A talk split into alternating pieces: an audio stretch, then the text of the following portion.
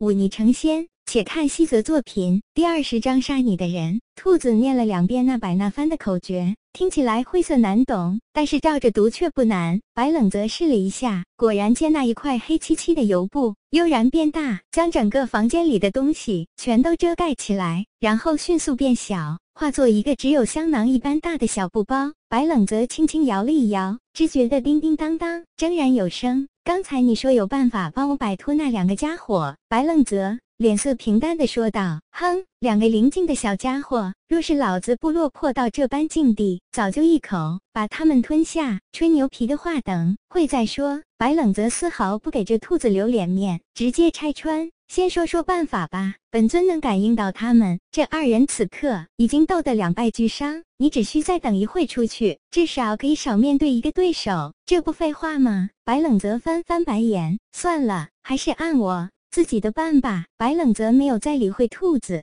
顺手将装兔子的小笼子别在腰间，最后回头看了一眼已经空空如也的地下藏室，转身朝着外面走去。林州城的一条主道上，一个大约星岁的孩童手里拿着这林州城特产的米花糕，蹦蹦跳跳的向前走。在他身后是一个三十岁左右，看起来极为温婉的女子。小少爷，你跑慢些，莫要摔着了。女子提醒道。小男孩停下脚步，转过身，水灵灵的眼睛咕噜噜一转，跑到女子身边撒娇道：“小环姨，在这家里就你对我最好了。那我今天下午早了半个时辰离开学堂的事情，你不会告诉别人的，对不对？”女子无力的扶了扶额，娇嗔道：“小少爷，不要再叫我小环姨了，乱了辈分。还有，今天是因为那教书先生有事早走一步，这才让你早些离开。先说好了，下不为例，我就……”知道小环姨对我最好了，就凭这个叫你一声姨有什么关系？哥哥姐姐比我大那么多，他们愿意叫小环姐，就让他们叫去好了。我却觉得叫小环姨才对，这叫尊重。小大人一本正经的说道：“哎，由着你吧。不过在老爷和夫人面前可不能乱叫呀，他们会不喜。”小男孩点点头，转身又朝前面跑去。苏小环赶忙跟上。生怕有个万一摔坏了这李府的小少爷。小少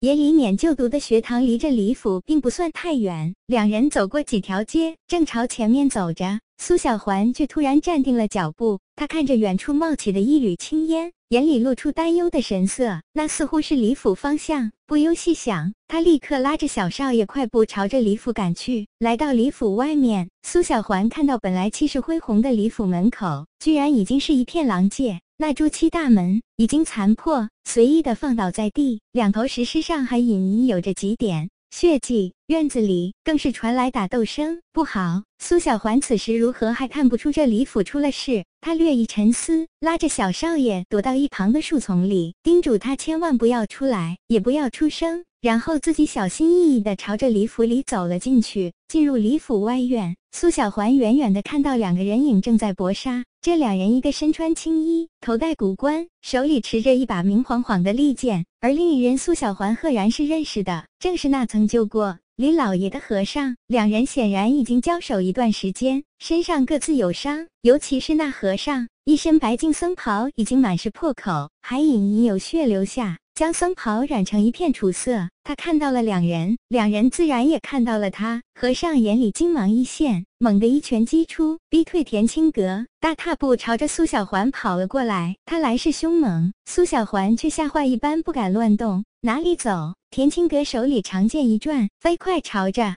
和尚奔跑几步，猛地朝他后心刺去。那和尚此时已经来到苏小环身边，他脸上带着几分疯狂，一把抓住苏小环，然后转身将他挡在自己身前。田青阁见势一指：“田青阁，你今日已杀不下百人，难道真的要是杀成性，遁入魔道吗？”和尚阴森道：“我说过了，今日是要杀你，哪怕牵连无辜也在所不惜。”田青阁手里长剑一震，猛地刺向和尚。和尚高骂一声，将苏小环的身子猛地推向田青阁，身体飞快后掠，眼看就要逃出李府。田青阁脸上一片冷酷，任由手中剑刺穿苏小环的身体。然后猛地一掌击在剑柄，长剑上雷芒一闪，噗的一下穿过苏小环的身体，恍若一道闪电，带着风雷之劲，轰然刺在和尚肩头。苏小环脸上犹自带着惊恐的神色，只是眼睛已经渐渐无神，身体缓缓的软倒，鲜血流出来，染红了他的翠绿衣衫。里府外的一棵大树后，小少爷李勉吓得捂住了自己的嘴巴，眼泪哗啦啦流了下来。他却记得苏小环的叮嘱，只是流泪，不敢发出一丝声音。而在那曲折走廊的尽头阴影处，一个瘦削的身影，在看到这一幕后，猛地将手里的一支剑捏断。这一剑乃是田青阁含恨而发，威力无穷。受此一击，浑身浴血的和尚痛叫一声，跌跌撞撞地向前跑出几步，却被田青阁追上。一掌打在了后心，和尚魁梧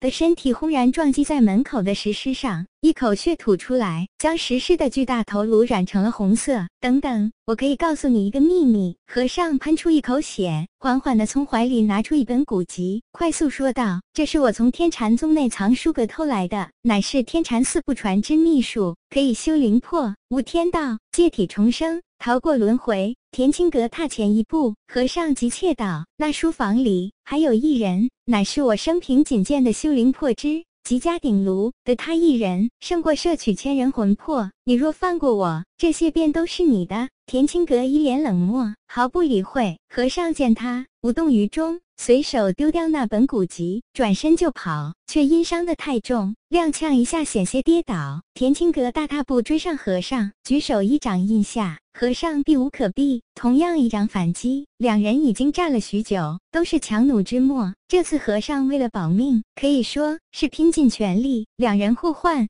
一掌，反倒是田青阁吃亏些，身体被击得急退几步，嘴角已经溢出一丝血迹。正在此时，一向陡升，一支被折断的剑恍若迅雷，一下子插在田青阁的后背上，而几乎是同时，一道灰影电射而至，瞬间刺穿和尚的脑袋。什么人？田青阁顾不得后背的伤势，嗷喝一声，转过头来，却看到一个浑身落满灰尘的少年，一步一步朝他走来。杀你！的人